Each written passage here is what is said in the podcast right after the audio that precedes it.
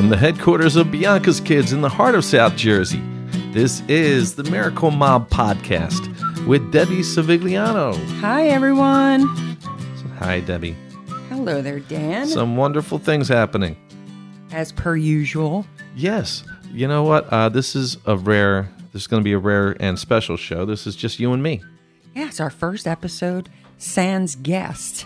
Yes. Have we done a few shows without guests? No, we've never done a show without guests. Uh, I don't think we have. no, this is our first one. No, we've had Muffin. It's me and you. Yes, we've had. We, yes, we've we've never been without a guest, and we're going to be doing a bunch of these. And I thought, how what would be a good subject for us to talk about? And I somehow came up with the idea that we should talk about depression.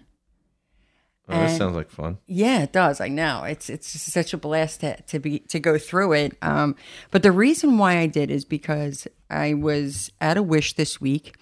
On Monday, we went to St. Chris uh, St. Christopher's Hospital for Children in Philadelphia. I'm looking at this now. I just pulled it up on your um, on the Bianca's Kids Facebook page, and I'm I'm looking at some of the highlights. All right. So there's a method behind my madness with the subject of this. First of all, because how many people actually deal with depression, um, the the role it plays in our everyday life. Um, but yes, we went to St. Chris, and a lot of times, unfortunately, when we do grant wishes, we're dealing with sick children and it's it's a very hard thing to try and remove yourself from the reality of the sadness of these situations. So the wish that we granted at St. Chris was for their dialysis unit. We do a lot of work with St. Chris. We've provided them tons of different parties. We've donated electric cars to them for children to drive themselves into surgery. Um, it reduces their stress when they leave their parents, and they have these little like electric Mercedes cars that we bought. They're adorable. I did see that. Yeah, So this time we wanted to do something for the dialysis department because I have a family member who's going through dialysis. He's a grown man, um, but we were discussing the boredom of having to sit there three times a week for four hours at a shot. And it came to me that people my, forget that. oh my god, I didn't say, know it. "Oh, I got to go to dialysis," and you know you think it's going to be a quick procedure. You don't realize, how long the treatments are. yeah, you, you're stuck just sitting in a chair for four hours and you know how long can you look at your phone um, how long can you play on a, on a game or whatever or some some people don't have it. So then it occurred to me and i said my god there's children that have to be going through dialysis. So i get in touch with my contact at st chris and she said boy our dialysis unit could really use some ipads some electronic devices where these kids that come in, a lot of them come from low income families. They don't have money for phones or iPads or anything, and they are sitting there two and three times a week for four hour sessions each. And if we were able to provide them with iPads, it would entertain these kids. It would help offset the boredom that they deal with and entertain them. They could do their homework on them while they're there.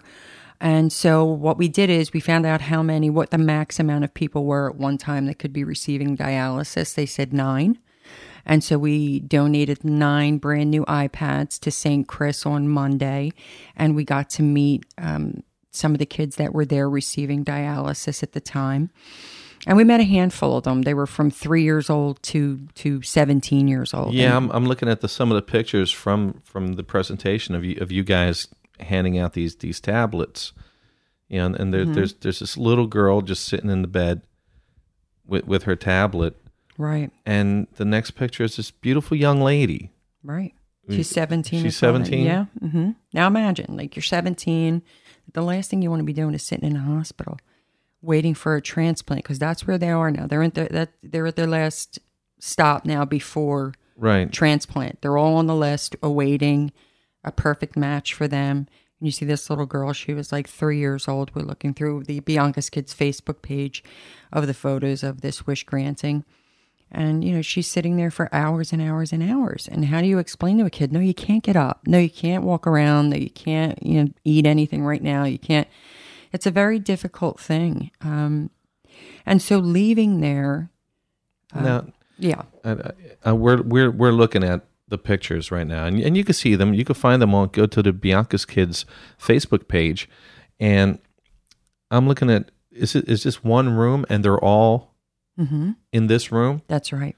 So it's like one large hospital room, almost like an uh like an ICU unit without the the curtains and stuff. hmm And there's just different beds, Beds. all over the place. Lined where- up. So what they have is sessions. Okay. So they'll have like these kids, for instance, were the ten o'clock session. Mm-hmm. They'll have up to nine kids at a time, but they're coming like these are ten to two. The next batch will come in three to seven. You know, the next ones come in eight to midnight or whatever it is. But that's how it works for them. Um, it's kind of like a revolving door of kids that need this this type of treatment.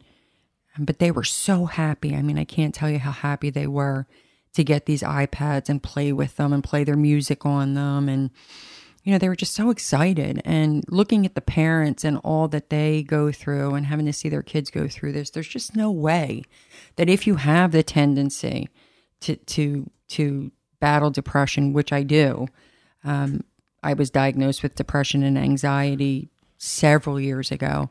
And, you know, there's a, a few different ways that you can combat it. I mean, they, they're like, I'm just reading some of the, the statistics on nndc.org. And they're saying that depression is the leading cause of disability in the United States among people 15 to 44. I mean, it's such an incredible epidemic in our society today. I don't know why there has been such an incredible increase. I don't know if it's just more realized now, if it's something in what we eat, if it's the way that we live. Um, but it just seems like almost everybody I know is on some kind of mood altering medication or going through therapy uh, to ba- combat uh, depression and anxiety. Um, for example, leaving the hospital on Monday, this is part of what we do that I that I hate, and that's leaving there and just fa- falling into such a sad state. Um, and that's circumstantial. So the, the few different types of depression that I know of are circumstantial, seasonal, chemical. Somebody like me, uh, it runs in my family. My father's side of the family, you know, depression, anxiety, uh, bipolar disorder. It runs rampant in my family. So it is genetic for me. Um, it is chemical. And like I said, I was diagnosed with it a long time ago. While there is a stigma about being on medication for depression, I could care less. I tell everybody and anyone I have been on Lexapro for years. It saved the quality of my life.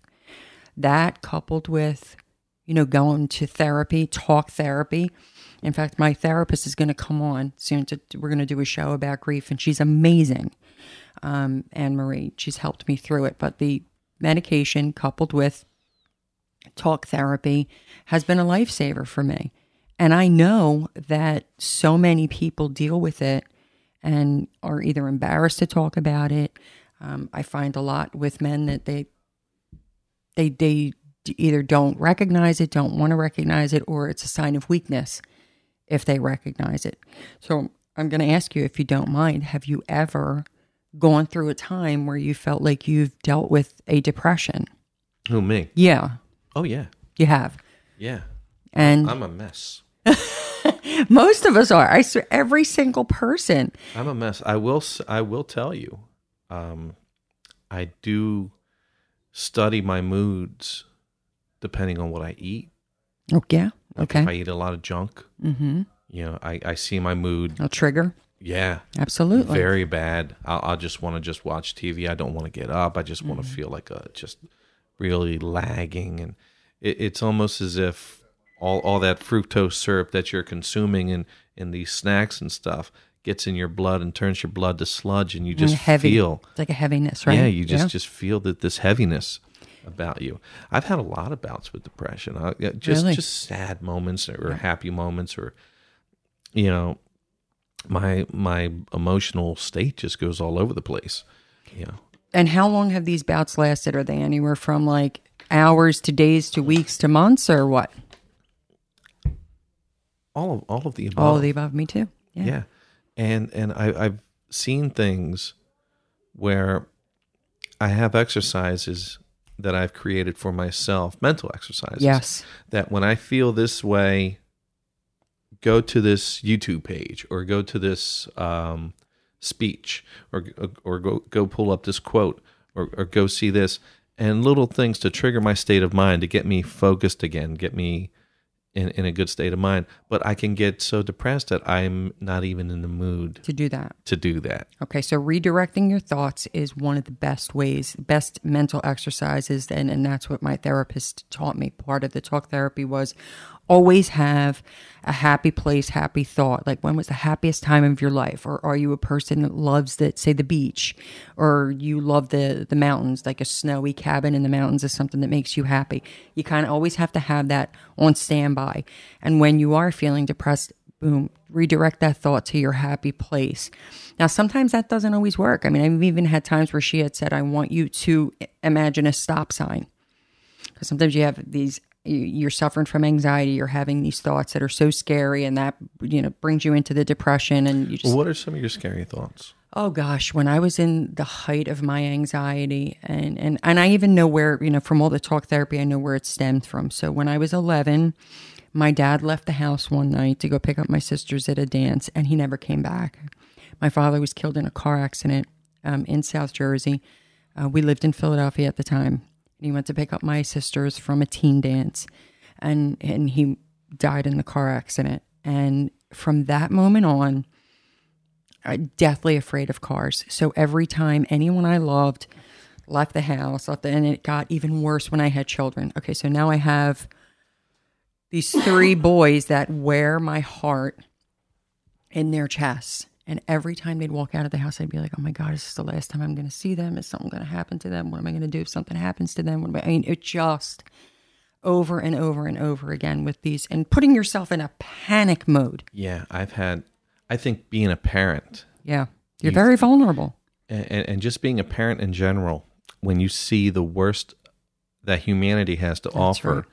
and you you you have a tendency sometimes to put your child in the position of that victim. Yeah. You know, oh my God, this and, and, and this. And you come to a crossroads, you come to a fork in the road. I can dwell on this. First of all, I can just, okay, forget this. Get this out of my head. Mm-hmm. I'm going to watch cartoons or something, mm-hmm. you know, or you can dwell on this. You know, what's the worst that they can do to my kid? What's this? You know, and, and then you visualize your beautiful child being harmed in a certain way. Right. And you you don't stop it. You just keep creating You this can't. scenario Your brain When- created. when- for me, I couldn't stop it. when when so often you need to say, okay, I'm at that fork in the road where if I dwell on this, this Right. this can just make me miserable and, and sad and just really really mess me up, f me up totally. Mm-hmm. Or I can just okay before we even go there, don't go there. Right. Find something else to do. So I can do that now. So now that so uh, let me explain to you how this worked. When I had those intrusive thoughts that took over my entire day and would not stop, I didn't have the ability chemically to do it, to take charge of my own mind and say, okay, stop, I'm going to put this. I, I couldn't. And if I did, it would be temporary. It would sneak right back up again. Are they in school? Is the school getting shot up? Like you just think of the worst things in the world. It wasn't until I actually got on the right medication, which for me was Lexapro. Once I took that within 30 days, because I, I fought it for a long time. I said, how's a pill going to change the way I think?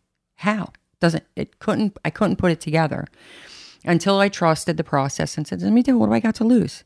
I, you know, I, I mean, maybe the quality of my life improves if anything happens. Well, 30 days later, I'm like, wow, I haven't had one of those thoughts in like a week.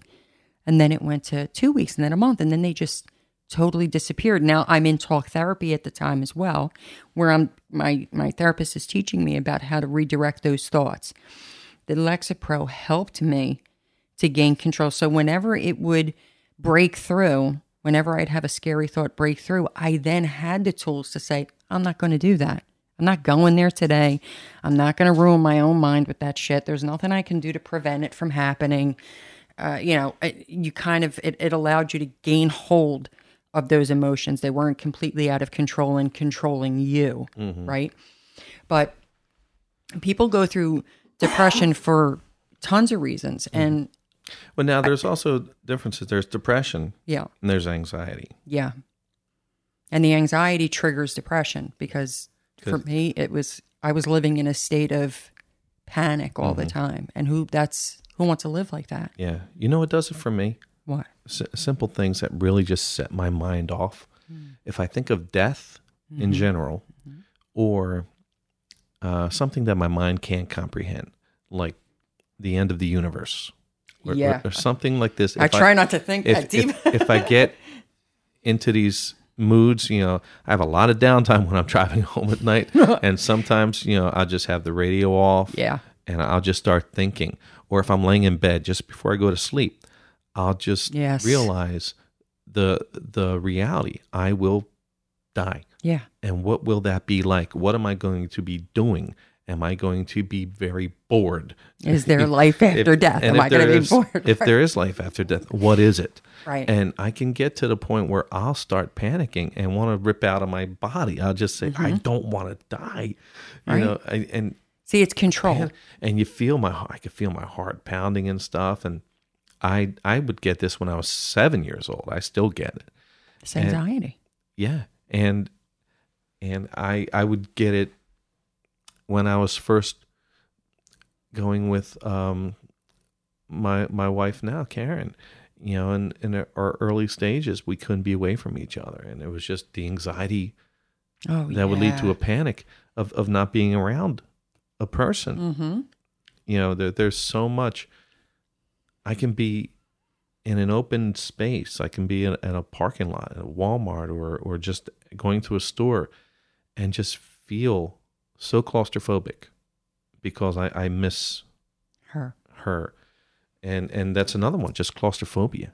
Just just It's all part of anxiety. it's all anxiety It's and, and all conge- it's panicking. and crazy. And but you see, this is all your type of depression is circumstantial, so you Mm-hmm. can always kind of attribute it to something. In other words, you lose a loved one, you go through a divorce. I you know, can't. And I think I think in the end, for me, a lot of it has to do with what I consume. okay, then you As- know as- as what your trigger is. Yeah, as, as far as the sugars and and the, the artificial stuff, Absolutely, and and, and how that just totally messes me up. it's got to play a role. Absolutely, and and just the thought of the fact that you're not taking care of your body, that you Mm-hmm. work so hard to lose all the weight, and you're like, shit, I just screwed up this whole freaking day, you know, and that could put you Exactly. in. And then when you're eating healthy and you know you did well, vice versa. You feel good. You feel so good that you think, let's start. Let's stir up the shitstorm and let's let's have some sugar. right.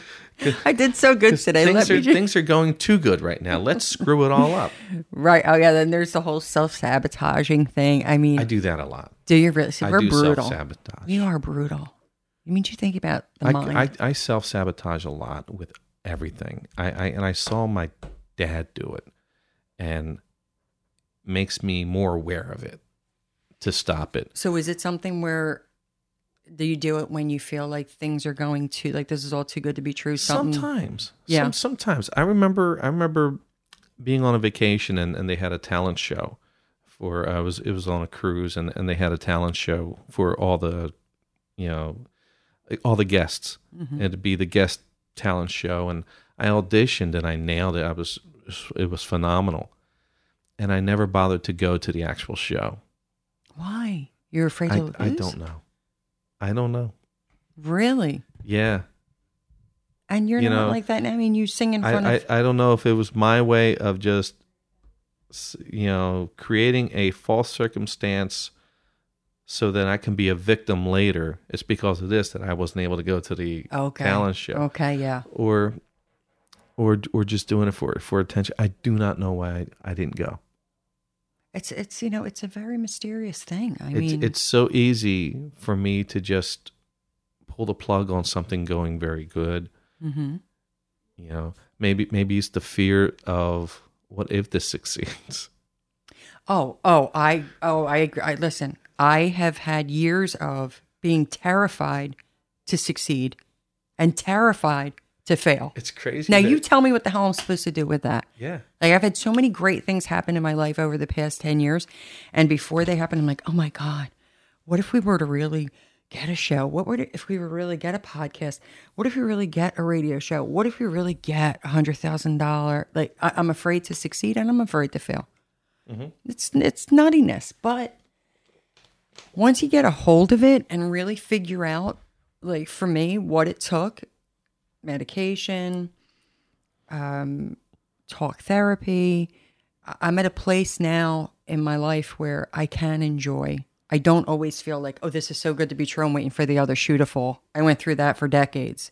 So you never really enjoy the good times in life because you're always waiting for That's that. a lot of people. That's me. Yes. That, that, that I believe is a lot of people. And I think it has to do too, Dan, when we look at the, you know, when we get bombarded on the freaking news and the radio and everything is bad news and everything is who murdered who, who killed this child, who did it's it's constantly bombarded and bombards our brain with these negative stories and thoughts and and then you go, well, why not me?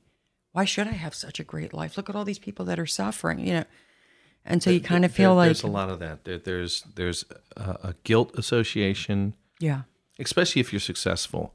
I, I know uh, that there are people who are successful music musically Yeah. who feel guilty because Yes. not only didn't other people make it, but they made it and know they know in their heart of hearts that they weren't as good as, As the, the other people who, Yeah. who didn't make it.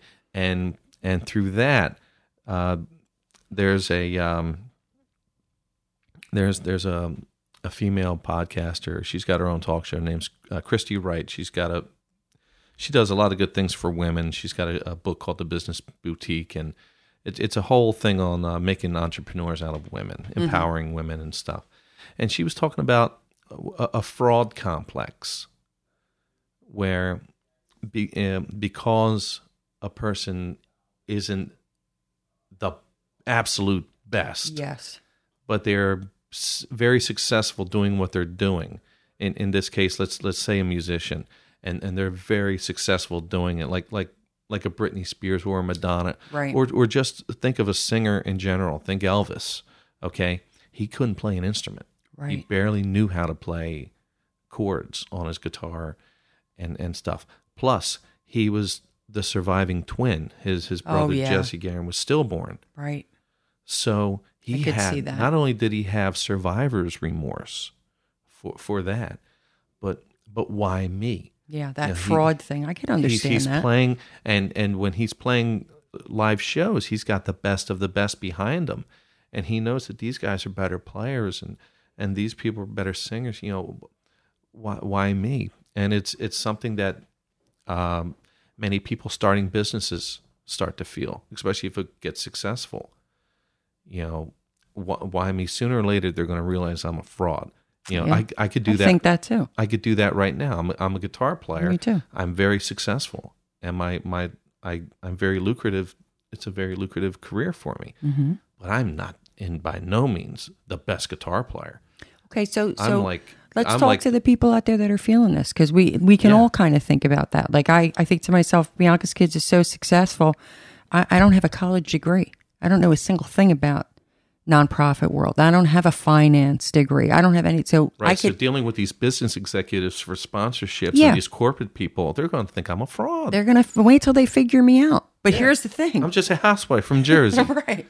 The thing is this that I realized very early on, and I hope other people out there that are listening realize this too, that whatever it is that you want to do or want to achieve, there there is so much more that goes into being su- successful at that specific thing. So, for example, you're playing the guitar. I'm sure there's better guitar players than you mm-hmm. out there. I'm sure there's guys out there that can't play a lick.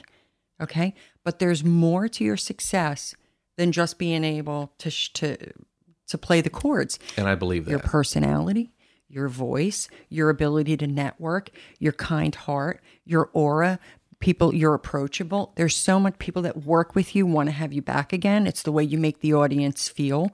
You know, it's it's it's a lot. Right, and and that's something that people have to realize. It's it. There's so much more that you offer than your product. So don't be down on yourself. Exactly. Be proud that you've been able to to achieve. Because I think about that too. I think about like a Britney Spears and the Madonna. And the truth is, they don't sing.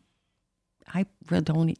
I mean, I'm not a singer, but I don't think I don't think either of them can really sing. I just never did.